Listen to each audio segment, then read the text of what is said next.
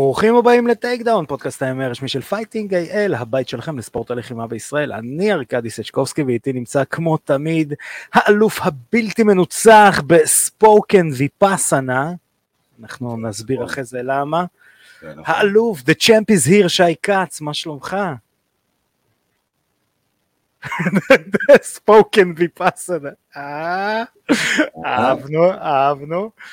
אז חברים, תודה רבה שהצטרפתם אלינו בפייסבוק, באינסטגרם, בטיקטוק, ביוטיוב, בספוטיפיי, באפל פודקאסט, בגוגל פודקאסט, בכל הפלטפורמות, איפה שאתם שמים לנו לייקים, חבבים, שיתופים וכל הדברים הטובים האלה, ואתם רושמים לנו גם הודעות, ואנחנו גם מגיבים לכם על ההודעות. אין צ'קים, פתיחה פרטית שלי ושל שי קץ, אבל אין צ'קים. תודה רבה גם לוואלה ספורט על שיתוף הפעולה הזה, שמעלים את כל הפרקים שאתם יכולים לראות, לשמוע, לקרוא, וגם לכתוב שם בתגובות. תודה רבה לוואלה ספורט על שיתוף הפעולה הזה, ויש לנו אחלה תוכנית חופשייה. ספר להם ארקדי, אין אירועים, אבל יש חמים בפנים, כפי שאתה רואה. בדיוק. אז אנחנו נדבר היום גם בגזרה הישראלית, יש לנו כמה חדשות וכמה ידיעות מרעישות, ושנה חדשה שנפתחת בהכרה מדינית, ויש לנו, אנחנו נדבר כמובן על החזרה של האיש שסוחב אחריו את המותג MMA בכל העולם, אלא אם כן הוא פוגש כדורגלנים, קונור מגרגור, ואנחנו כמובן ננתח את כל הנושא של הטרשטוק, האם זה טוב, האם זה רע, האם זה לא נורא, וכמה זה חשוב או לא חשוב. בגלל זה גם שמתי כובע של דרוק, קפוצ'ון של סטון קולד סטיב אוסטין, כי יש על מה לדסקס. בדיוק, למה זה פעם ראשונה, יש תמונות ויש וידאו, קצרים, אבל בדיוק. יאללה, אז נתחיל עם הידיעה הראשונה. 2024 ל-MMA ישראלי נפתחת בוא נקרא לזה ככה, במשהו שלא אני ולא אתה לא האמנו שיקרה אי פעם, בזה שהמדינה, יותר מכון התאחדות הילד, שמאגדת תחתיה את כל ענפי הספורט הלא אולימפיים, מכירה ב-MMA כספורט לגיטימי. האמת שהחדשה הזאת היא כבר ידועה לנו בחודש. נכון, אבל ב-2024 זה אמור להתחיל. זה אמור להתחיל, בואו נראה מה יהיה השנה, גם מבחינת בסוף, הכרה של המדינה זה חשוב, זה צעד בכיוון הנכון, אנחנו כבר זו שנה רביעית, שהאיגוד קיים, שנה רביעית, שחבר'ה מתחרים משנה לשנה תחרות גדלות, נהיה בית מאוד מסודר ואיכותי ל-MMA חובבני בארץ, עדיין לא מספיק גדול, אז חבר'ה, אם אתם צופים בנו, בואו להתחרות, בואו בבקשה, כמה שיותר מתחרים, נעלה את הרמה של כולנו, וגם בנושא הזה עוד רגע אני אגיד משהו, אבל כן, זה צעד בכיוון הנכון, ואם אנחנו בעזרת השם, אלחמדוללה, או חסוס אל קרייסו, כל אחד מאמין, הגיע לשלב שבאמת יהיו תקציבים, לתת תקציב למה שנקרא ללוחמים, אנחנו נראה אפילו את הרמה עוד יותר עולה, כי כל הגולדיגרים יצאו מהאחורים שלהם, וזה ייתן להם פוש להתחרות, וזה יהיה מצוין. זה אפילו ברמה, אני אגיד משהו, ואתה חווה את זה בתור מאמן, ומישהו שיש לו מכון, עצם זה שהמדינה לדוגמה מכירה בספורטאי פעיל, ספורטאי מצטיין, חבר'ה, אתם לא מבינים כאילו, תראה, אני אגיד לך פיזית, יותם זוהר שלי, שהוא ספורטאי פעיל, מסוגל להתאמן, זאת אומרת, הוא חייל, ולפני זה הוא לא מסוגל להתאמן, ברגע שהכירו בו, קירבו את הבסיס לבית, השעות שלו יותר נוחות, הוא מגיע לאימונים, זאת אומרת, הוא אשכרה מסוגל להתאמן בצורה סדירה. אז אני יכול להגיד לכם שחבר'ה שלפני צבא, תהיו רציניים, יש פה אופציה, זו אופציה רצינית ומעולה. נכון. זה מדהים, זאת אומרת, זה מאפשר לבחור שאחד מהשנית לא יכול להתחרות. בחור שלא יכול לעשות מה שהוא אוהב, יכול לעשות. אז זה מדהים. אני אגיד עוד משהו ברמה הזאת, בתחרויות האלה, לדוגמה, אנחנו עוד שבועיים מתחילים את המוקדמות לאליפות ישראל. והרבה חבר'ה, במיוחד אצלי, אני פשוט, קל לי לדבר עם החבר'ה שלי, כי אני רואה אותם כמה פעמים בשבוע, אז אני מסביר להם את זה. הרבה חבר'ה לא יודעים מתי כדאי להתחרות. עכשיו, יש שני מסלולים. יש את המסלול החובבני, זאת אומרת, החובבני, אני קורא לזה התחרותי, זה חבר'ה שלא הולכים להגיע לנבחרת ומשתמשים בתחרות, רק כדי לצבור ניסיון. ויש את החבר'ה במסלול ההישגי. מה שקורה, וזה די אבסורד, המסלול ההישגי אפילו קצת יותר מלא מהמסלול התחרותי. זאת אומרת שהרבה חבר'ה לא עולים להתחרות בחלק הראשוני. אז זה יכול לנבוע משני סיבות. אחד, המאמנים מפחדים שהחבר'ה שלהם יפסידו, אז הם לא מעלים את החבר'ה עד שהם לא סופר מוכנים ומתאמנים כמה שנים, שזו טעות מאוד גדולה בעיניי, אבל במיוחד לחבר'ה שעושים MMA. מי שבא, אני לא עושה MMA, אבל אני מרגיש שהנה הגעתי להיות מוכן לנבחרת, בהצלחה. בסדר, כנס להישגי.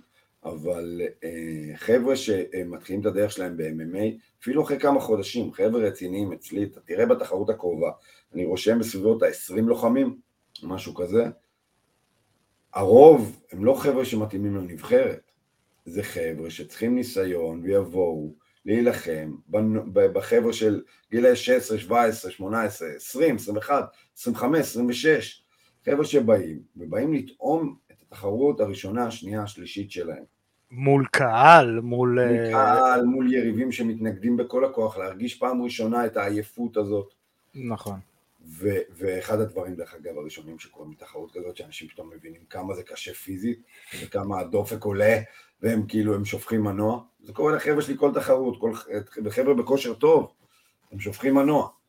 אז אם מישהו חושב, אני אגיע לנבחרת יום אחד, אל תתחיל מהמסלול של הנבחרת, תתחיל מהתחרותי, תעשה שנה, שנתיים בתחרותי, ואז תעבור להישגי.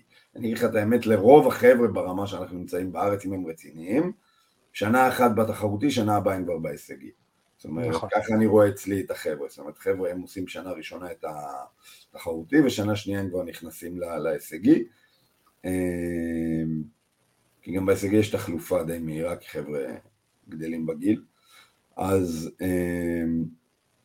אני מאוד ממליץ, הסתכלתי היום על הקטגוריות, עדיין מאוד עליל, עדיין, אני מקווה שאנחנו ביומיים הקרובים נראה עוד המון הרשמה, אבל זה חשוב, זה ממש חשוב, אני אומר לך, יש לי חבר'ה בצורה הכי גלויה, אני מביא אותם לשם להפסיד, וזה בסדר, מאמנים לא צריכים לחשוש מזה, חברים לא צריכים לחשוש מזה, גם אם אתה עולה להתחרות מול מישהו טוב ממך, אבל אתה נתת, נלחמת, התמודדת עם המשקל, התמודדת עם הלחץ, התמודדת עם לתת את הפייט הכי טוב שאתה יכול באותו רגע, השתפרת. בטח. אתה מבין? וזה כאילו לא צריך להגיד, אוקיי, מי השלוש חבר'ה הכי טובים במכון, בוא נביא רק אותם. זה הכי קל. בסדר? אם אני רוצה את החבר'ה שלי שהם אלופים, אני יודע שהם יהיו אלופים. אני יכול להגיד לך עכשיו מהחבר'ה שלי מי הולך להיות אלוף השנה. לא כזה מסובך לדעת. אבל זה לא הקטע. לא, ברור. אתה מבין? זה לא חוכמה להביא לך את השלוש טובים שלך. תביא את כולם. תביא כמה שיותר. תעשה MMA. תפסיקו לבלבל לי את השכל על... אתה מבין? אנשים מעלים חבר'ה לתחרות ג'ו-ג'יצו, מעלים אותם לתחרות קיקבוקס, אבל הם לא מעלים אותם לתחרות MMA. אני לא מבין למה. אתה מבין? תעלו את כולם. ברור. אז תעקבו אחרי האיגוד, תראו איפה אתם יכולים את זה למאמנים, לרשום כמובן את הלוחמים שלכם, ושוב, זה מרגש מאוד. אני רוצה להגיד תודה לאיגוד ששילמו לנו להגיד את זה. איזה מטוטר, איזה מטוטר. האיש שלא הביא את הבדיחה, איזה דביל. הכי חשוב. מה זה? הכי חשוב שאנחנו מבינים. איזה דביל טען שמשלמים לנו מאיגוד ה-MMA כדי לדבר. לא. אין צ'קים, אין צ'קים, אין צ'קים. אני פשוט, מי שלא מכיר את שי, כאילו, שי זה הבן אדם האחרון שמישהו יכול לקנות אותו, בוא נגיד ככה בסכומים שיש בארץ. בחול זה בארץ, בחול אולי. זה לא הקטע הזה שיגיע אליי. אני ארים לך. זהו, אני ארים לך, למרות שאתה פה, אני ארים לך ותנסה לקבל את המחמאות בשקט. מי שלא יודע, שי מתחילת שנות ה-2000, מאמצע שנות ה-2000, היה מרים פה אירועים. בוא נגיד ככה, כסף מ-MMA שי לא רואה הרבה זמן, אוקיי? עכשיו, בתור מישהו שעזר לשי בזמנו, כמתאמן שלו, לסחוב קרשים עד לחולון הרחוקה, המכון היה בחיפה, או בטירת קרמל לפני זה, גם שאוט-אוט לטירה. אז כאילו, כשמישהו יגיד לי, אי פעם, מישהו אמר לשי להגיד משהו, אני כזה, שיהיה לך בהצלחה. הוא בלתי מנוצח בקרבות רחוב נגד איסלנדים, אתם רוצים להגיד לו משהו להגיד בכסף? לא יקרה. אז כן, צחקתי הרבה. אז לא, זה מטורף, כאילו אני באמת חוזר לתקופות, אתה יודע, כמו שאמרת לי אז, כשאמרתי לך, שי, איך שופטים? היית אומר לי, תעלה תשפוט, ופתאום עברנו, אוקיי, אני צריך לשפוט טוב, כי אם לא, אני צריך לעשות את הקורס עוד פעם, או, אתה יודע, אתה רואה כזה משקל, ברמת מכנס עם כיס, סתם, אני אתן לכם דוגמה, זה מכנס עם כיס ללוחם שעולה להתחרות, בתתמי, במוקדמות, הוא לא עולה להתחרות, כאילו יש סטנדרט, ברמה שהעולם דורש ושהחוקה דורשת שמתקיים, אז זה פסיכי לראות איך זה עבר. הרבה חבר'ה, ואני מבין את זה, אבל אנחנו מנסים לחנך לא לזה. למה אנחנו מדברים על איגוד ה-MMA כל כך הרבה? אנחנו מדברים, מלבד העובדה שאתה שופט שם, שזה אחלה. אני גם שופט בלי קשר לאיגוד ה-MMA בישראל, שפעתי קרבות מקצוענים. אנשים שהם כאילו מבינים בתחום, אבל הם לא באמת מבינים בתחום, אתה מבין? הם לא באמת מבינים, כי הם לא באמת חיים את התחום, הם מדברים על התחום בפקה-פקה, לא מבינים את האימפקט שיש לאיגוד כזה על ה-MMA, הם לא מבינים, בסדר? הם רואים מישהו נסע לחול, מתחרה, עשה כמה קרבות, אחלה, אני מעריך, יופי, זה אחד, בסדר? יש לנו פה דור שלם שגדל, אתם לא רואים קדימה, אתם לא מבינים את האימפקט, שזה מהסיבה הפשוטה, שלא הרמתם לוחמים, לא הרמתם אירועים, ואתם לא קשורים לספורט מבפנים. מהרגע שאתה נמצא בספורט מעל 10 שנים, ואתה רואה כמה קשה היה לפני 10 שנים, אתה רואה כמה קשה היה למצוא קרבות, לעומת השנה שחבר'ה באים, ויש להם מסלול, החבר'ה החובבנים יכולים להתחיל את המסלול MMA שלהם, לא בלקושש קרבות, בלבוא ולהתחרות, אתה מבין? תשמע, כשילד בן 13 בא אליי ואומר לי, ארקדי, אתה בתור שופט, האם אתה מסתכל כשאני על הקרקע, אתה אומר כזה, במתי מישהו אי פעם שאל שאלות, ילד בן 12, 13, 14 יכול לבוא לשאול שאלות כאלה, זה התפתחות של ספורט שאתה רואה אותה גדלה לך מול העיניים, זה מדהים. נכון. והוא מתווכח איתך בקטע טוב, לא בקטע של התחולה. אני אגיד את האמת פה בזה, הטופ של ה-IMAF, הטופ של ה-Israel IMAF, כאילו, של החבר'ה פה בנבחרת, הם ברמה הרבה יותר מלוחמים מקצועיים ישראלים הרבה פעמים. אתה מבין מה אני אומר? החבר'ה פה, החבר'ה שזה נגיד משה ילדי, יבגני, זה חבר'ה שהם ברמה גבוהה, וחבר'ה ברמה גבוהה זה שהם עדיין לא עשו קרבות מקצוענים, נכון? אבל זה החבר'ה שאתה צריך לשים עליהם את העין לשנים הקרובות, אתה מבין מה אני אומר? זה החבר'ה שאתה יודע שהם עברו את התלאות והם מוכנים לקריירה מקצוענית, בסדר? אז יותר מזה אני אגיד לך, אני רואה את משה עובד עם לוחמים מקצוענים אחרים בארץ, אני יודע, מה עכשיו? בסדר, אז בקטע הזה, אני מניח שכאילו חבר'ה מאוד נתפסים על גיבורים ועל שטויות ועל אג'נדות פרטיות, אבל הם לא מבינים, באמת שהם לא מבינים,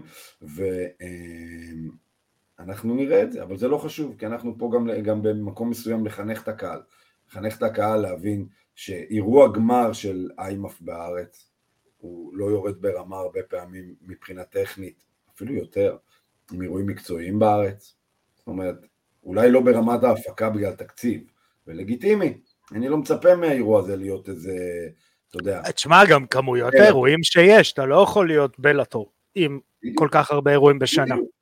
בדיוק, אבל חד משמעית, ברמה המקצועית, ברמה הזה, תראה איזה יופי, יש לך קרבות פגז, אני אומר לך, נגיד, הקרב של איוון ואורי שמואל מהגמר. וואו. זה הקרב פיצוצים. זה רובי לולר, חביבי.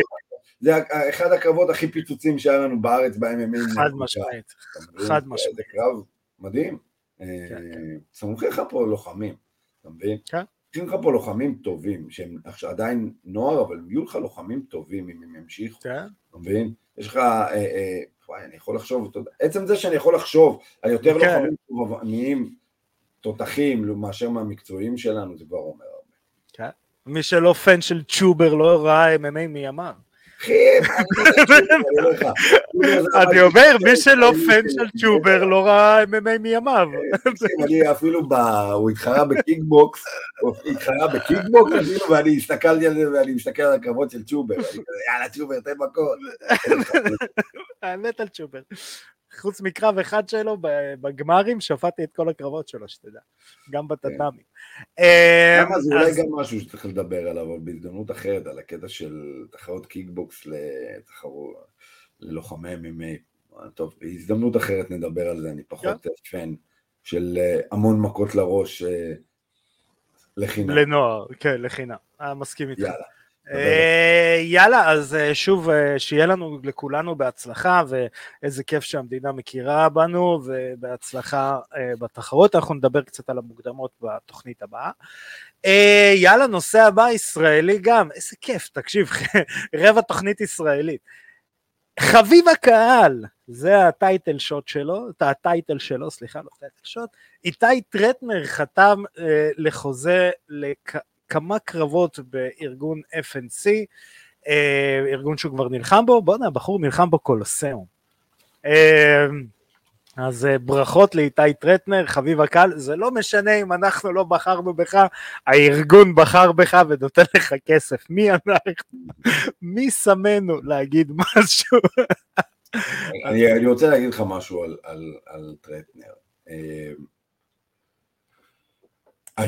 אתמול, אני לא אגלה מי אתה, נשמור על החיסיון שי בן אדם, הוא אמר לי, מישהו שאל אותי, למה אתה כל כך אוהב את איתי טרטנר? למה אתה אומר עליו דברים כאלה טובים? ואני רוצה להגיד את אותו דבר שאמרתי להגיד פה לכולם.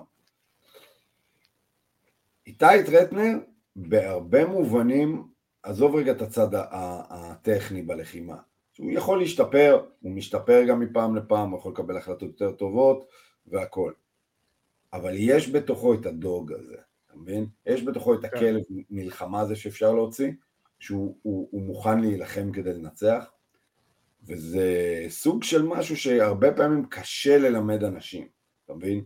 טכניקה יותר קל לי ללמד מאשר רוח לחימה, אתה מבין? אפשר לשפר את זה ומשתפר, ועם הניסיון, הפחד נעלם, והרצון לנצח עולה, ועם הצבת מטרות, והכל נכון. אבל את הדוג, את הרוע לב אני קורא לזה. כן. הרוע לב. אתה מבין? זה יש לו, ואני מאוד אוהב את זה בלוחמים. זה חשוב לי בלוחם. מי שיצא לו לדבר עם איתי... אותה סיבה שאני אוהב לראות קרבות של רפים, אותה סיבה שאני אוהב לראות קרבות של טרטנר. הם באים להילחם, וזה כיף. האם אני חושב שטרטנר יגיע ל-UFC? חד משמעית הוא יכול.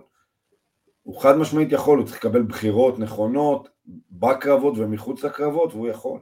אבל הוא מנתב את הקריירה שלו איך שהוא והצוות מאמנים שלו רואים, ואני חושב שהחתימה שלו... אז הייתה לנו תקלה טכנית קטנה, אתם לא תרגישו אותה, בגלל העריכה המדהימה שלי. החוטים קפו את הקבל התת-מימי שלי. התת-מימי, זה לא תת-יבי, זה תת-מימי. ביום גשום. כן, אז בדיוק דיברנו על טרטנר ועל ה... נכון, אז מה שאמרתי על טרטנר, אני אקצר, יש בו את הדוג, ההחלטה לחתום ב-FNC היא נכונה, יבטיח לו קרבות, הרבה פעמים יש את האשליה הלא נכונה הזאת, באמת לא נכונה, אם זה לא UFC זה לא שווה. לא, אם זה לא ארצות הברית. זה בכלל. אנשים חושבים שהקרבות בארצות הברית, חבר'ה, הרמה בארצות הברית, אני אגיד משהו עכשיו גדול, תעקבו אחריי ותקשיבו.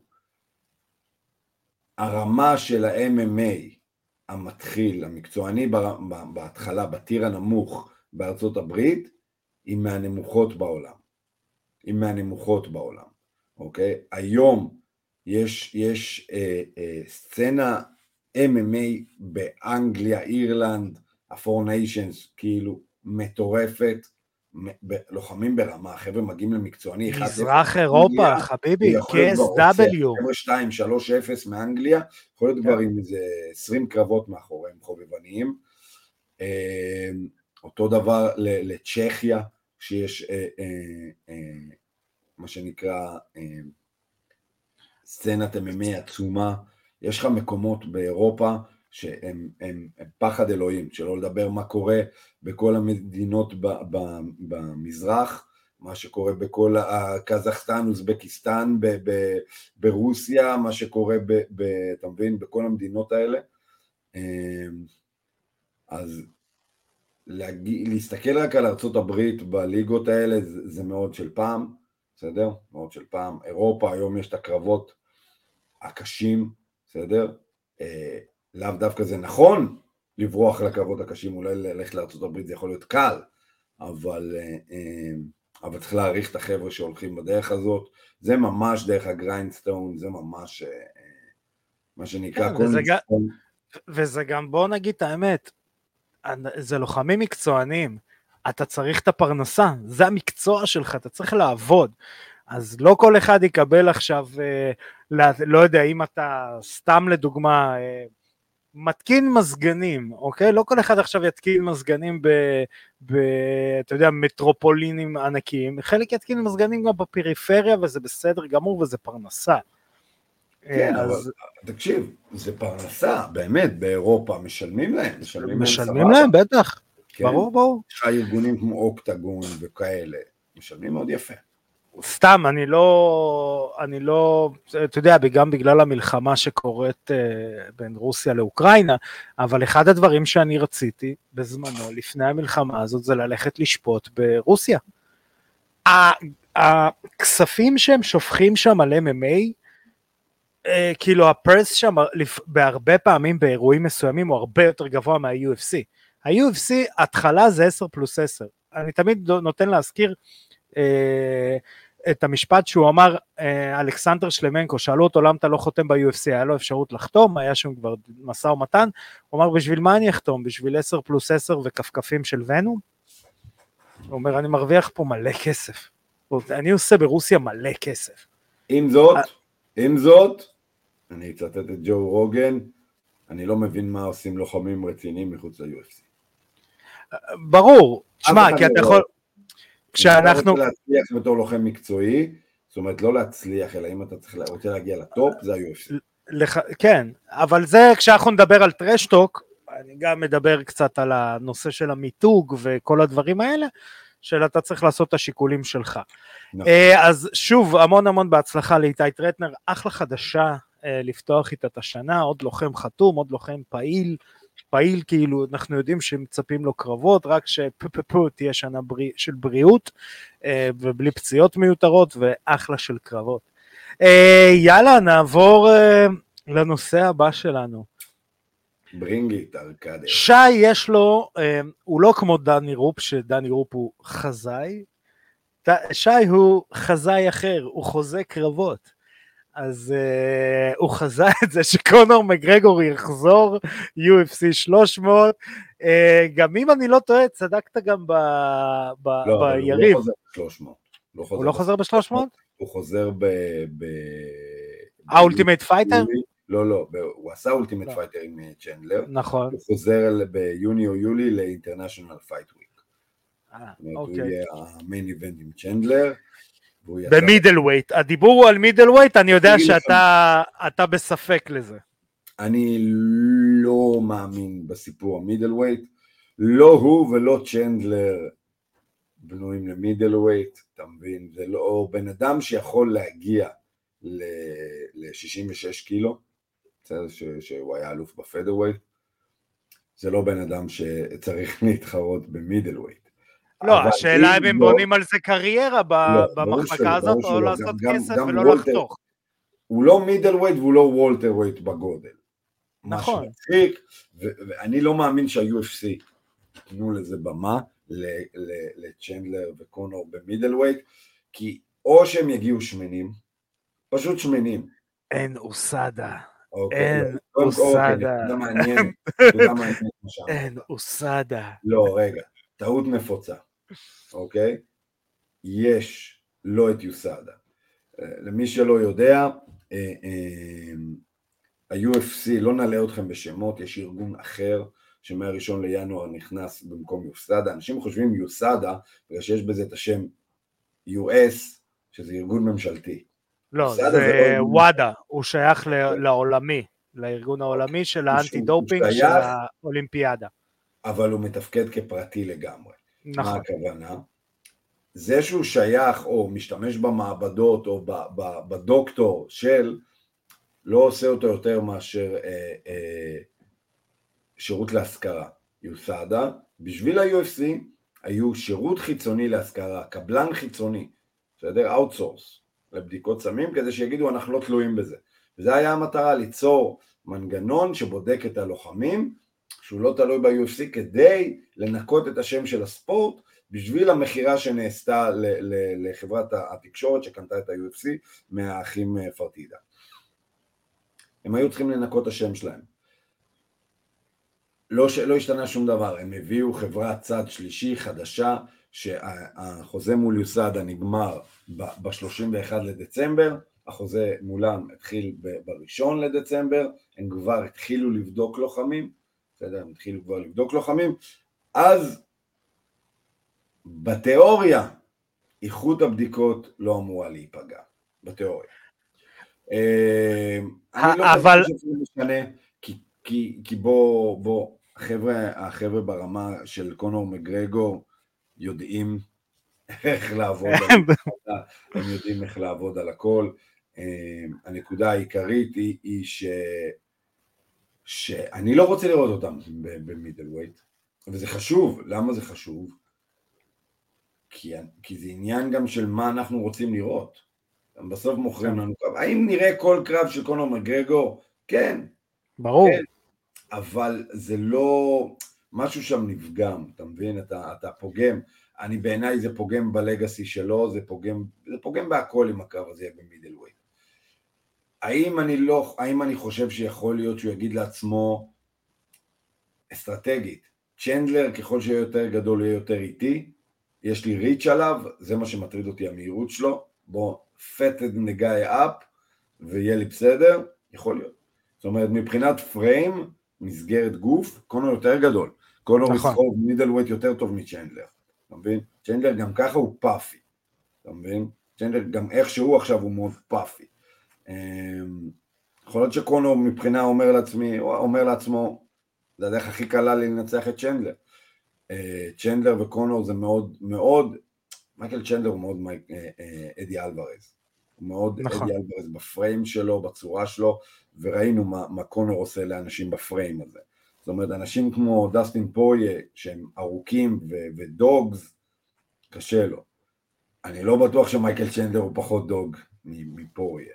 אתה מבין? זאת אומרת, אני חושב שלקונור תהיה הפתעה פה, בכמה יהיה לו קשה, מה שנקרא, להוציא את צ'נדלר מהכלוב, כן. ואם זה קרב 5 סיבובים, יכול להיות שיהיה לו מאוד בעיה. אבל עדיין בגודל בפריים, אני לא אוהב את הקרב הזה במידלווייט, בקיצור, אני לא אוהב, זה כאילו, אתה מבין מה אני אומר? אולי זה קצת פלקט של קונור, להגיד, יכול להיות שהוא סתם מדבר שטויות, הוא סתם זורק שטויות, ואז ה-UFC יגידו, תקשיבו, הקרב בוולטרווייט, אתה מבין? אבל קונור זה קונור, קונור ממשיך, תקשיב, קונור מספיק גיבור, ואני אומר לך, אני מדמיין מה הולך מאחורי הקלעים. הוא נפגש עם הצמרת של ה-UFC, שעוד לפני שבועיים, והוא בא לדבר איתם על UFC 300, והם לא הכניסו אותו ל-UFC 300, לא יודע מה הסיבה, אוקיי? הם לא הכניסו אותו ל-UFC 300.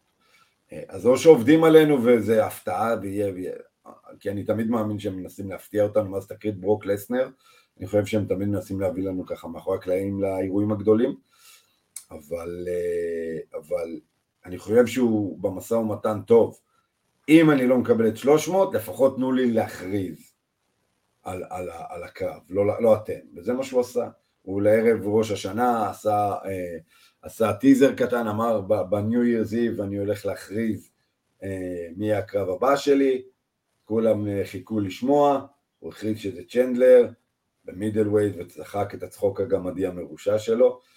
אני חושב שזה, יש פה המון פלקס, יש פה המון פלקס על עולם הממי להגיד, תראו, אני קובע קרבות ביום. אבא חזר הביתה. אבא חזר, אבל הוא כאילו מראה כוח במקום שכאילו לכולנו ברור שאין לו כוח, לכולנו ברור שהיופסי מסדר טוב מאוד בלי קונור, הוא עשה את זה בשנים האחרונות, קונור לא בדיוק איזה לוחם שהוא, איך אני אגיד את זה, עוגן בלוז של ה-UFC, ה-UFC פעם אחרי פעם מראה לכל הלוחמים, אין לוחם. אין לוחם מעל המותג.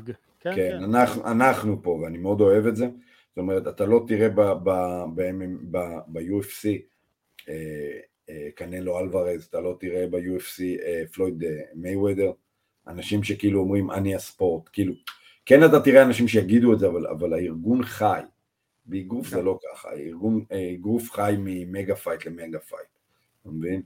ה-UFC לא, הוא ליגה רצינית, ואני חושב שבעולם הכאוטי הזה של באמת אין לי שליטה, קונור מצליח לייצר השלעה של שליטה מאוד יפה ומחוכם, אתה מבין?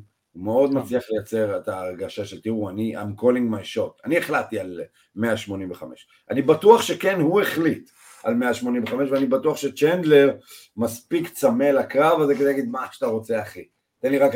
נכון, החשבון בנק של צ'נדלר מאוד צמא לקרב. כן, אני מבין, ותראה כמה הוא גרם לצ'נדלר לחכות עד עכשיו. כן. צ'נדלר פספס אולי 2 או 3 קרבות בהמתנה לקונור מגרגו. אז כדאי שזה ישתלם כלכלית, אחרת זה החלטה אחת הטיפשיות. נכון.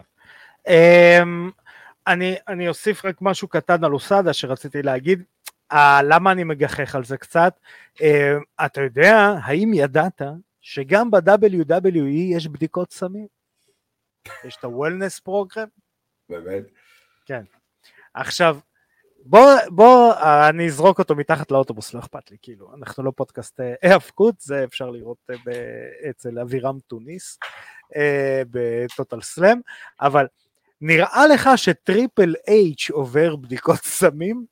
שי, אתה בתור בן אדם שראה גוף גברי אחד ומשנהו. אני לא חושב שיש עובד.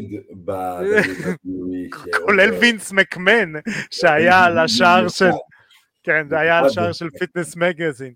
אבל בגלל זה אני אומר, כשזה אוסדה, שהם שייכים לוואדה, אתה יודע, עושה אותה בדיקות... גם דנה ווייט יעבור לך... דנה ווייט לא עובר בגלי מתחות, אתה מדבר איתי על זה.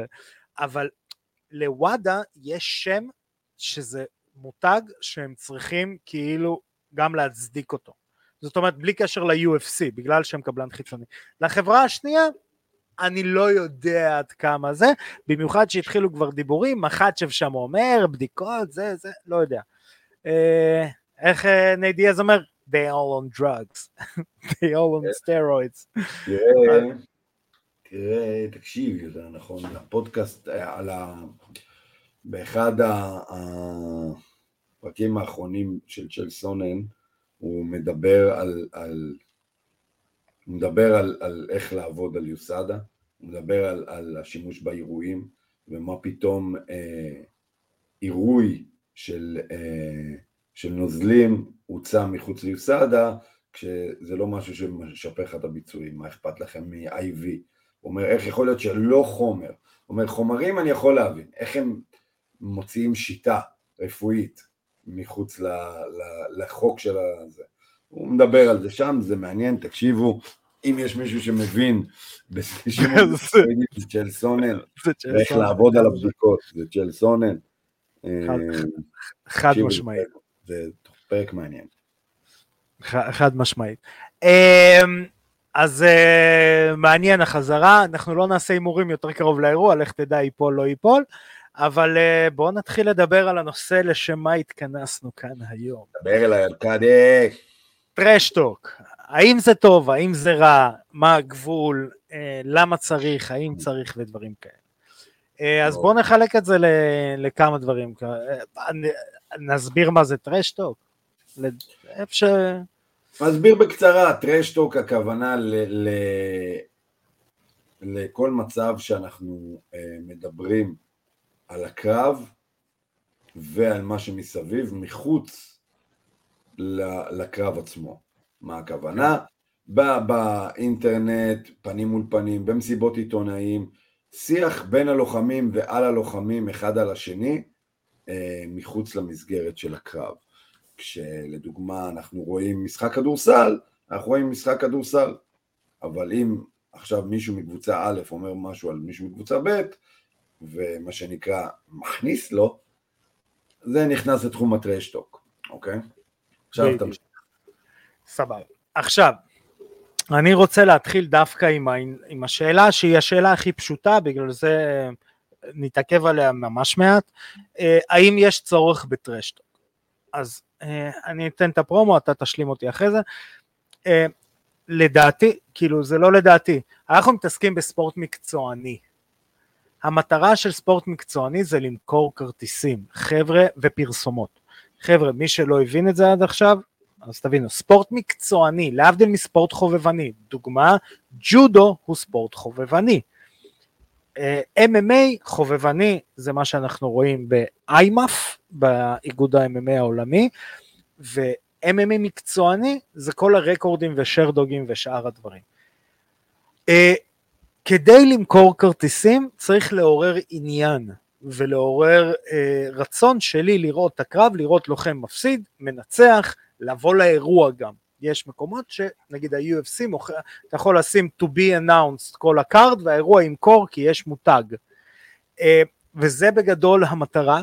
זאת אומרת, השאלה שאם צריך טרשטוק או לא צריך טרשטוק היא לדעתי מאוד ברורה, צריך טרשטוק. כן, כמו שאמרת ארקדי, זה משהו שחשוב להבין, המטרה של לוחם זה שיראו אותו. בואו ניכנס לרמה הזאת, המטרה שלכם שיראו אותו, וחד משמעית, במיוחד בימים שלנו, כשיש עודף אירועי MMA, עודף זה אומר, רק ה-UFC עצמם כמעט כל שבוע יש אירוע, אם נכניס לזה עכשיו את הליגות האחרות, יש MMA ברמה סבבה כל הזמן, כל הזמן. למה אנשים רואים UFC? כי הם סומכים על הברנד, שיביא להם סיפורים מעניינים, אתה מבין? אבל זה הנקודה, סיפורים, לא רק קרבות, נכון. סיפורים מעניינים, וזה מה שאנשים רואים, אנשים רוצים לוחם, לעקוב אחריו, לדעת סיפור, אנשים רוצים לדעת למה אנשים הולכים לעקוב, זה היופי בספורט שלנו, אפילו, תקשיב, אפילו בכל ענף ספורט, כשיש יריבות בין קבוצות, כי יש סיפור, ברגע שיש סיפור, יש לך משהו להגיד לחבר שלך, שלא קשור למשחק עצמו, אנשים יותר התעניינו. הדוגמה הכי טובה, ברצלונה וריאל, היריבות, חוץ מהיריבות ארוכת השנים, הכרטיסים הכי נמכרים בעולם לזה, זה היה מסי נגד רונלדו. אנשים לא הכירו את ההרכבים, ואת לראות את זה, כי זה מסי. בקבוצות כאלה, זה יפה, זה שהטרשטוק לא נעשה על ידי הספורטאים. אלא על ידי האוהדים. שם נעשה על ידי האוהדים. זה ספורט קבוצתי. פה, מה שנקרא, הספורטאים חייבים להיות המנוע של זה, כי זה ספורט יחידני, ויש הרבה כאלה באותו ערב, אתה מבין? יש הרבה קרבות באותו ערב, ואתה צריך לבלוט, אתה צריך שיגידו, וואו, מתוך ה-8-10 קרבות שיש, אני מחכה לקרב הזה, וואי, איך הם שונאים אחד השני. מספיק המשפט הזה, הם לא אוהבים אחד השני, אתה מבין? אני יכול לתת דוגמה? שני חבר'ה הולכים מכות, לפני שהם הולכים, הם מחייכים, מתחבקים, צוחקים אחד עם השני, הולכים מכות, תוך כדי הקרב מחלקים כיפים, זה נחמד, אבל זה אף פעם לא יהיה מעניין כמו חבר'ה שבאמת רוצים לריב מכות. אני אתן דוגמה, אני לא אגיד את השם של הלוחם, אחרי התוכנית אני אספר לך מי זה היה, לך זה יהיה מעניין לשמוע נראה לי, אלא אם כן כבר סיפרתי לך באופן פרטי את הסיפור. אני מגיע לאירוע, לא משנה איזה אירוע, ואחד הלוחמים שהיה במיין איבנט, בא, רואה את הקהל, אומר, איזה אירוע זה, אין, אם אני לא עולה, עכשיו אין אירוע. אז אמרתי לו, אתה עושה טעות עכשיו. אז הוא אומר לי, למה? אמרתי לו, בוא תקשיב. אחד, הכרטיסים נמכרו. The card is scheduled to changes. אתה יכול לא לעלות. הכרטיסים נמכרו. האירוע מתקיים. ביום של האירוע אתה צריך לחשוב על הקרב הבא שלך, לא על הקרב שאתה נמצא בו עכשיו. עכשיו כבר נמכר. הדיבידנדים שאתה קיבל, כבר יש, כבר משולמים. אתה צריך לחשוב כבר על האירוע הבא. אם אני הפרומוטר, אתה אומר לי דבר כזה, אל תבוא. יש לי קהל. הקהל כבר קנה כרטיסים. אתה צריך לחשוב על האירוע הבא. והוא ישב כזה, וואו, בחיים לא חשבתי על דבר כזה. אני כזה, כן, אין, הקהל כבר פה. אתה מבין? זה משהו שלוקח זמן להבין כשאתה מותג, כי אנחנו עדיין עסוקים הרבה פעמים בכל הקטע של, אתה נלחם, אתה רוצה להוכיח שאתה הכי טוב, אתה זה, חבר'ה, זה ספורט מקצועני, אני רוצה להכניס כסף, אני רוצה שהחשבון בנק שלי יסמך, זה המקצוע שלי. בואו נעבור קצת על חוקי טרשטוק, שלדעתנו קיימים, כי אין באמת חוקים לטרשטוק. אני אגיד דברים שלי מאוד חשובים בטרשטוק, שאני לא אוהב, שאני חושב שלוחמים צריכים להתרחק מזה. כולם עכשיו יגידו, לא לדבר על הורים, לא לדבר זה. לא, זה פחות מעניין אותי. ילדים אני לא אוהב כשמדברים, כי זה אנשים שלא יכולים להגיב. בואו נקרא לזה ככה חסרי ישע, אבל אני לא אוהב שלוחמים אומרים דברים שפיזית לא יכולים לקרות. אני אתן דוגמה, וישבתי עם כמה אנשים, גם מעולם הרסלינג ברמה הבינלאומית, וגם מעולם ה-MMA, הדוגמה הכי טובה זה צ'ל סונן. ואחד הדברים הראשונים שאנשים שיודעים לדבר, כי זה מה שמעניין אותי, אמרו לי, אל תגיד דברים שלא יכולים להתקיים. זאת אומרת, אל תבוא למישהו ובשיא הרצינות תגיד, I'm gonna kill him in the cage. זה לא יקרה. פיזית זה לא יכול לקרות. כאילו, יש כמובן סכנה, אבל זה לא יקרה. כשלוחם, ואני נהנה לי להסתלבט עליו, כמו בילאל מוחמד, יגיד למישהו, I'm gonna smash him in the cage. לא, אתה לא, אתה כנראה תשכב עליו 5 סיבובים, זה יהיה סנוס פסט ואתה תנצח. אל תגיד דברים שלא יכולים לקרות. זה חוק. בוא אני אגיד לך משהו לגבי זה. ברצינות, אני לא מדבר בצחוק. לא, תקשיב. בסוף, היכולת של אנשים לאיים או לעשות טרשטוק, מושפע משתי דברים. היצירתיות של עצמם, או היצירתיות של מי שמייעץ להם, בסדר? זאת אומרת, האיכות של היכולת של בן אדם להיות ורבלי, או לתקשר את מה שהוא רוצה, תלויה בשתי גורמים, כמה הוא יצירתי, כמה אנשים מסביבו יצירתי, והרבה מהטרשטוק שאתם שומעים, לא הלוחמים עצמם חושבים עליהם, אלא זה המאמנים שלהם, היחצנים שלהם, או אנשים שלהם אפילו, אם האישה היא גיי מספיק כדי לעזור לך. אבל אני חושב שהמבחן של טרשטוק, מלבד, תראה, אנחנו בני אדם, זאת אומרת, אם אתה שואל אותי מה זה too far, תופעה זה ברמה של הבן אדם, זאת אומרת, זה ברמה של הבן אדם, זאת אומרת, כל עוד אתה שומר על להיות בן אדם, אוקיי? הכל טוב. אם אתה בוחר לא להיות בן אדם, אתה בוחר ללכת למקומות הכי חרא שיש, לדבר על הורים, ילדים, קרובי משפחה מתים, הכל. אין חוק, אתה יכול. המטרה שלך זה שיהיה לך עיניים עליך. כן. האם אנשים ירצו לראות את הקרב שלך מעבר לפסים מסוימים? אולי כן, אולי לא. אני לא יודע. אוקיי? זאת אומרת, כי הכל תלוי כמה ומי הקהל שאתה מכוון אליו. אם אתה מכוון לשנאה עליך, תגיד מה שאתה רוצה. אם אתה מכוון שיאהבו אותך, ואתה משתמש בדברים שהם מה שנקרא מחוץ להיות בן אדם, כי אתה מכוון לקהל ספציפי שיאהב אותך, תעשה את זה, אוקיי? לא, זה גם, אתה צריך... ויש גם אופציה שלישית. בוא, בתור מאמן, האם יהיה בסדר שמישהו ידבר על ילדים של מישהו? לא. אני אגיד לו, תקשיב, זה לא נעים לי לשמוע את זה. האם אני אהיה בסדר שהוא ידבר על אישה של מישהו? כן. אני אגיד, אוקיי, זה ביניכם, אחי, אתם כך הולכים ללכת מכות. האם אני אהיה בסדר שידברו על הורה מת? פחות. אוקיי, פחות. האם יהיה לי בעיה שידברו על דת? תלוי בסיטואציה. בתור מאמן, לא בתור טרשטוק. האם יהיה לי בעיה שידברו על גזע? תלוי בסיטואציה. אני אהיה כמו בהרווארד וב... אתה מתפטר מזה. זה תלוי בסיטואציה. לא, אני אגיד פשוט מאוד. אני חושב באמת, ארקדי, אני חושב שהמטרה של טרשטוק זה להביא עיניים. אם מישהו טיפש ולא מבין שחלק מהדברים שהוא יגיד יגרמו לאנשים פחות לרצות לראות אותו, בסדר? אז זה טעות, אבל המבחן הוא מבחן הצפייה, אתה מבין? אין, לא יכול להיות חוק, אין, לא יכול, אף ארגון לא יכול להגיד, אף ארגון, אף גוף, לא יכול להגיד ללוחם, את זה אסור לך להגיד. הוא רוצה למכור כרטיסים, הוא להפך. לא בקטע הזה, זה לא בקטע של הוא רוצה למכור כרטיסים, זה בקטע של, בשנייה של לוחם יחשוב שיכול להיות נזק ממה שהוא יגיד, הוא יפסיק לדבר. תראה מה קורה בליגות כמו ה-NBA וה-NFL וכאלה. מקום שיכול להיות צבעוני, בגלל שזה מאוד אמריקאי ומערכתי וליגה מסודרת, והספונסרים של נייק לא יכולים לסבול שאנשים מדברים ככה או ככה או ככה, והכל מאוד בקופסה הזאת של החלום האמריקאי,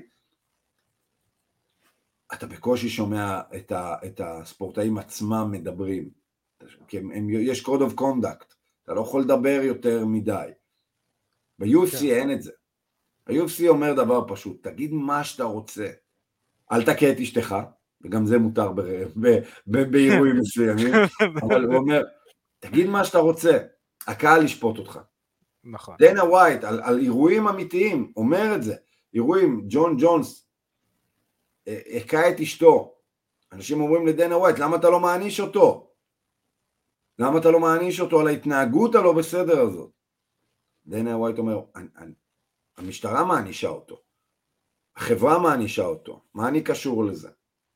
נכון. וזו הגישה שלצערנו אנחנו מבינים שהיא לא נכונה, הרי אם עכשיו, סתם דוגמה, בוא נכניס את עצמנו לקלחת, באירוע באבו דאבי, גם מחצ'ב, גם צ'מאייב, וגם בילאל מתבטאים כפרו בעד פלסטין, ובעד זה, ונגד ישראל, ונגד המלחמה, ואנחנו אומרים, רגע, מה פוליטיקה עכשיו?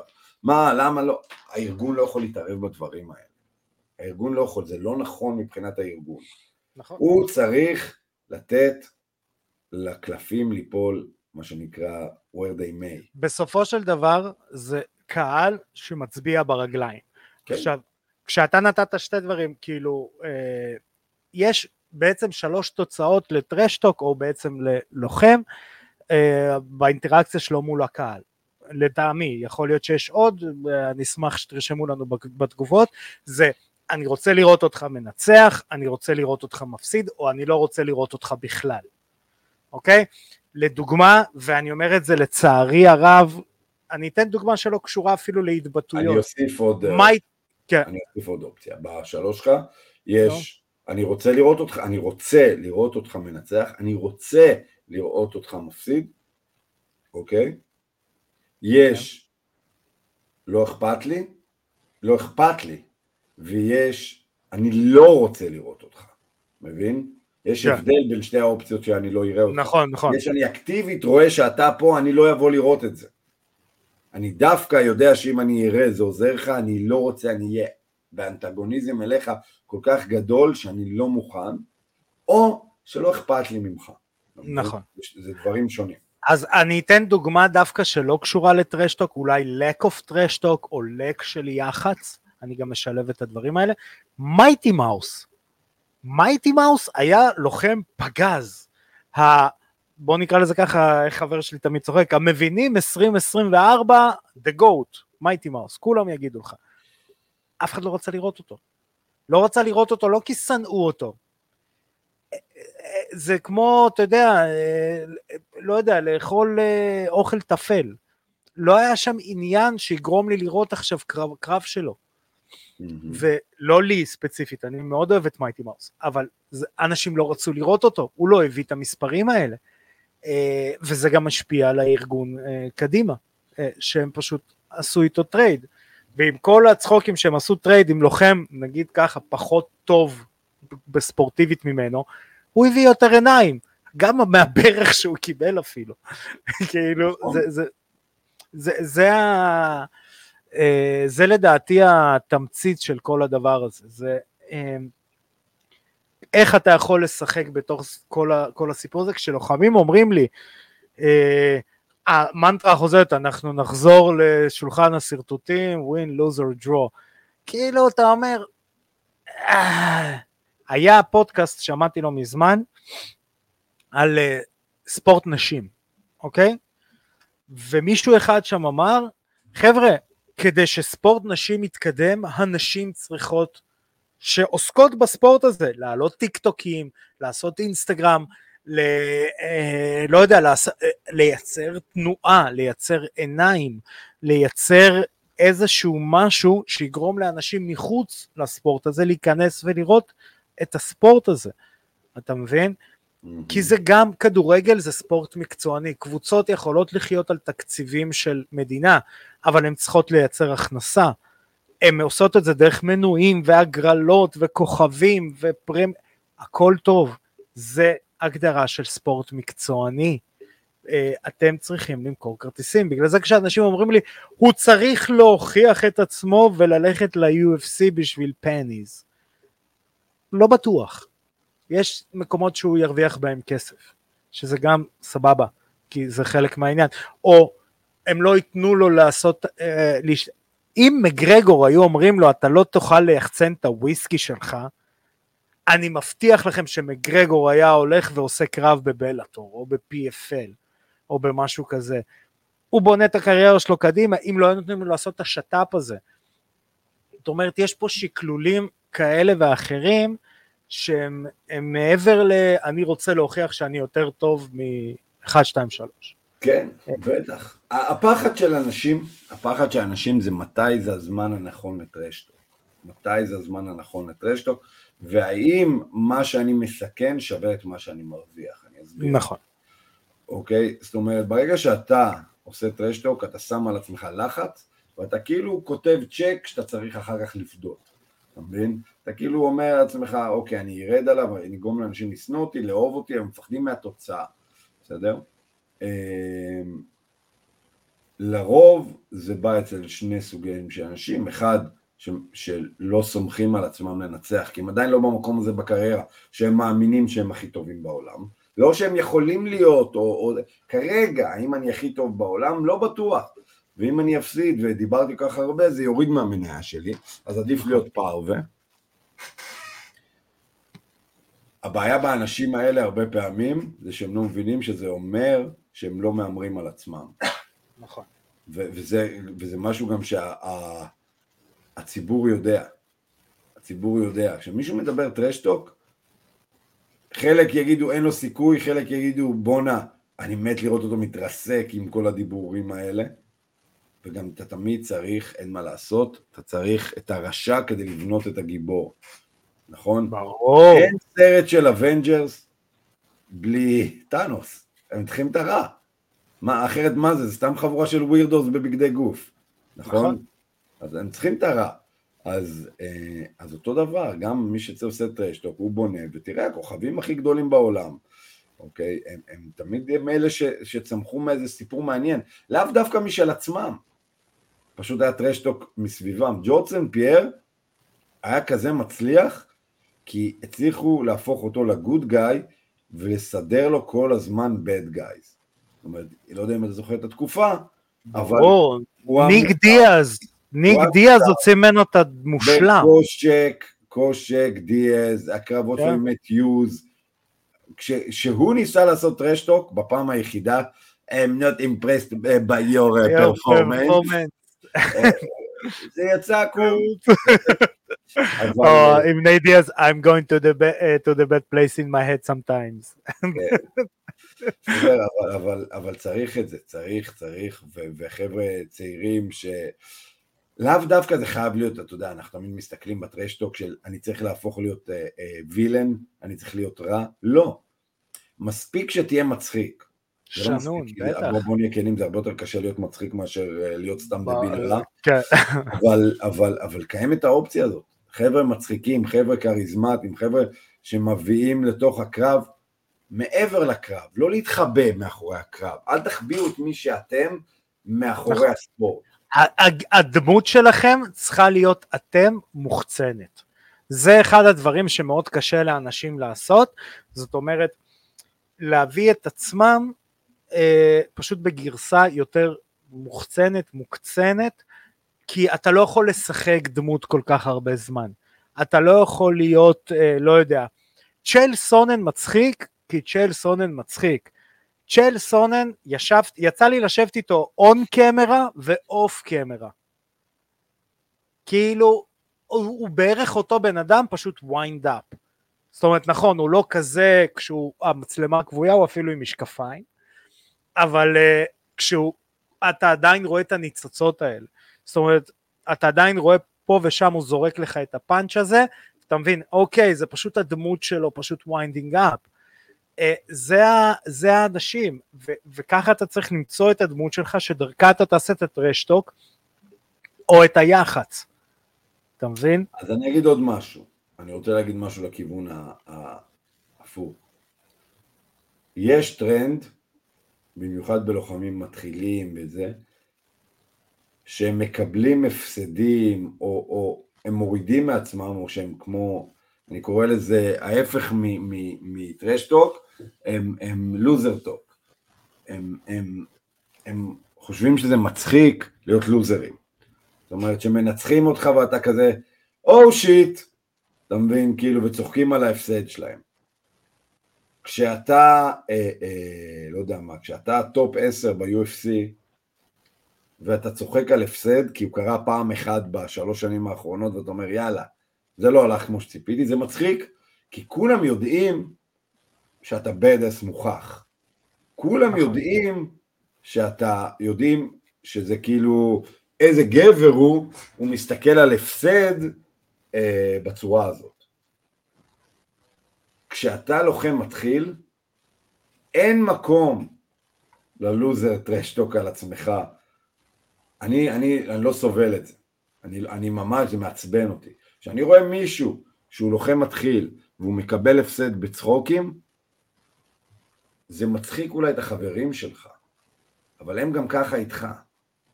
כל האחרים מסתכלים עליך ורואים, האחרים רואים איזה לוזר. אתה מבין?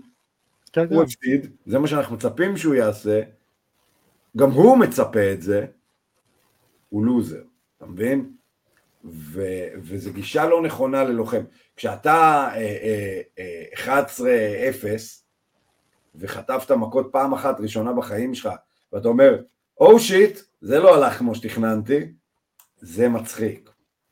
כשאתה לוחם מתחיל, או עם כמות הפסדים וניצחונות דומה, אתה לא יכול להרשות את עצמך להיות לוזר, כי אנשים צריכים להאמין במסע שלך. אם אנשים לא מאמינים במסע שלך, ומסתכלים עליך, הם לא ירצו לעקוב אחרי המסע, מה זה מעניין אותם? נכון. זה הדביל ההוא, אני לא אשכח, אתה זוכר ששאלת אותי, מי זה היה, בלחוביץ' לדעתי, שהוא אמר כזה, כן, היה לו יום טוב יותר, וזה, ואז הוא ניצח, וזה. ואז אמרת לי, מה אתה חושב על הפוסט פייט? אמרתי לו, בשביל דושבק זה אחלה פוסט פייט, אנשים שיושבים בבית, איזה גבר, הוא זה, בשביל בן אדם אחר זה, למה אני צריך לראות קרב הבא שלך, אם אתה חושב שאתה כזה לא טוב? נכון, אם אתה לא חושב, אם אתה, תקשיב, אחד הבעיות של רוברט וויטיקר, היה הבעיות, כי רוברט וויטיקר, אחד האנשים האהובים בעולם ה-MMA, הוא כיף לראות אותו נלחם, הוא לוחם ברמה הכי גבוהה, ו100% ממה שעשה את רוברט וויטיקר, הרס את רוברט וויטיקר. רוברט וויטיקר היה האוזי הזה שלא מעניין אותו כלום, והוא הולך מכות, ולפני קרב דופק לעצמו על החזה, והוא וכאילו איזה יופי, ואז אנשים התחילו לראות את הגבר שבו, וזה לא עובד כשאתה מתחיל להגיד את דעתך האמיתית על אחרים. אם הוא אומר על הדסניה, גם בצחוק, וואי, אני לא רוצה רימץ' איתו, איבדת את זה. וואו. אתה מבין? אתה איבדת את זה, אתה כאילו לקחת את האנשים שרוצים לראות אותך לגדולה, ואמרת להם, מה? אני לא רוצה את הקרב הזה. אז זה מצחיק, זה אבל שמת לעצמך מקל בגלגלים ענק. כשרוברט וויטיקר התחיל להיות, מה שנקרא,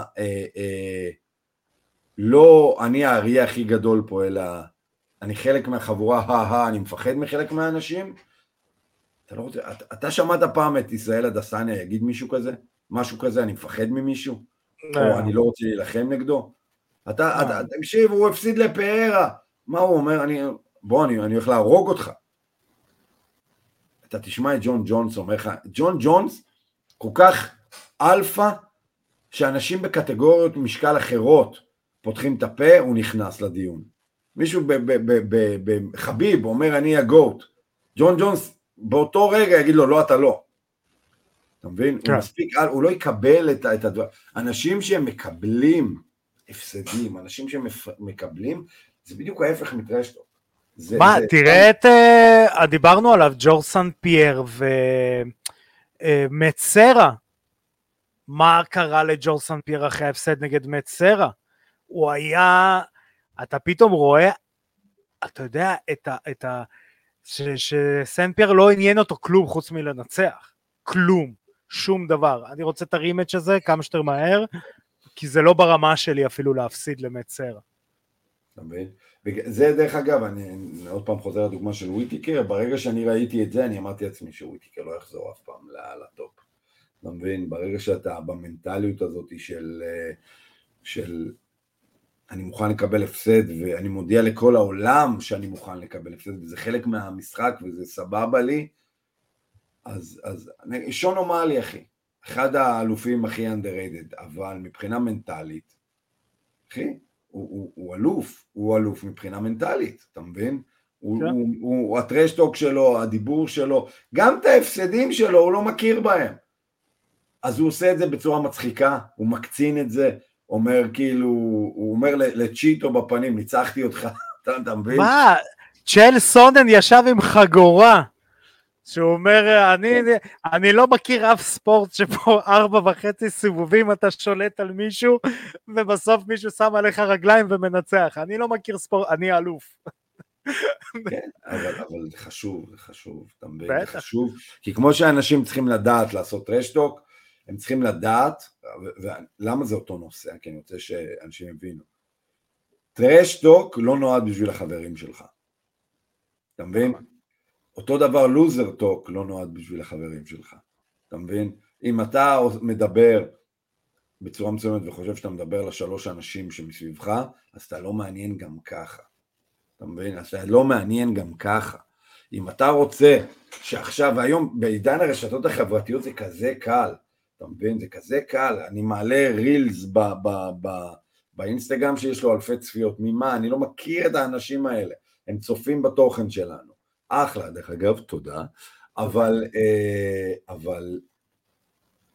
עצם זה קל נורא להגיד, אתה צריך לתפוס בן אדם, אם הוא יסתכל עליך ויגיד, וואי, זה גבר, אבל הוא לוזר, אתה לא מעניין אף אחד, אתה רוצה להיות יותר מהם, אנשים רוצים להסתכל למעלה, הם לא רוצים להסתכל למטה, בן אדם רוצה להסתכל עליך ויגיד, וואו, הוא עושה את מה שאני לא יכול, לא, גם השמו שרואה אותך, הארס לא יודע מה, מהקריות שרואה אותך ואומר, הוא מפסיד? גם הוא יכול להפסיד. הוא לא צריך אותך בשביל זה, כדי להיות לוזר. אתה מבין? גם הוא יודע להפסיד ב-MMA. הוא צריך לראות אותך מנצח, הוא רוצה לראות אותך מאמין בעצמך, הוא רוצה לראות אותך מצחיק, הוא רוצה לראות אותך אומר משהו, יגיד, וואו, מה הוא אמר עליו, ואני מת לראות את המכות האלה.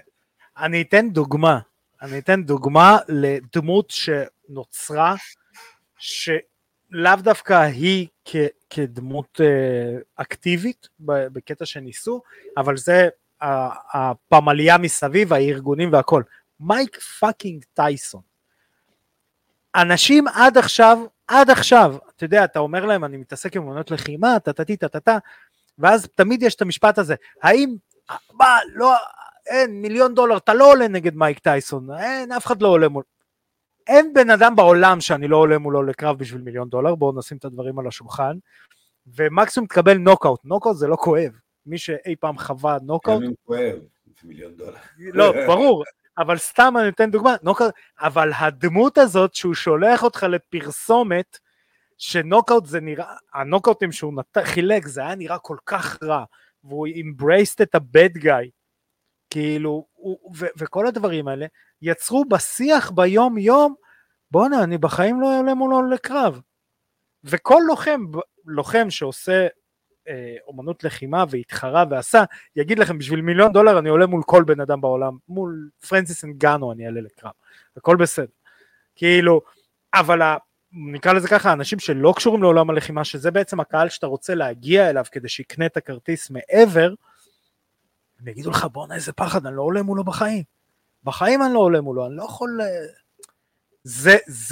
זאת הנקודה הזאת, אתה צריך להיראות גיבור על, אתה מבין? זהו, אז קודם כל, אני רוצה להגיד לך תודה, איך פתחנו את השנה בסערה. אלה אנחנו, ארקדי. בסערה פותחים את השנה. חברים, תמשיכו לעקוב אחרינו גם ב-2024, בפייסבוק, באינסטגרם, בטיקטוק, ביוטיוב, בספוטיפיי, באפל פודקאסט, בגוגל פודקאסט. תשלחו לנו תגובות, הערות, טענות, מענות, תש, מין, כלכלה, מין זה מין הלה. כמובן, גם מין שהוא לא מין הלה. בבקשה, את הפרקים המלאים אתם גם יכולים לראות, לשמוע ולקרוא גם באתר וואלה ספורט, תודה רבה לוואלה על שיתוף הפעולה הזה. אז חברים, שתהיה לנו, אנחנו קונים שנה בסדר, שייקץ, נכון? נכון, דיברנו על קורונות, מלחמות, בוא נקנה שנה בסדר. אני מתאים לי שנה בסדר, תן לי שנה בסדר. תן לנו שנה בסדר. חברים, הלוואי ונראה קרבות רק בזירה, תשמרו על עצמכם, אנחנו נתראה בתוכנית הבאה, תחזירו אותם הביתה, פקה.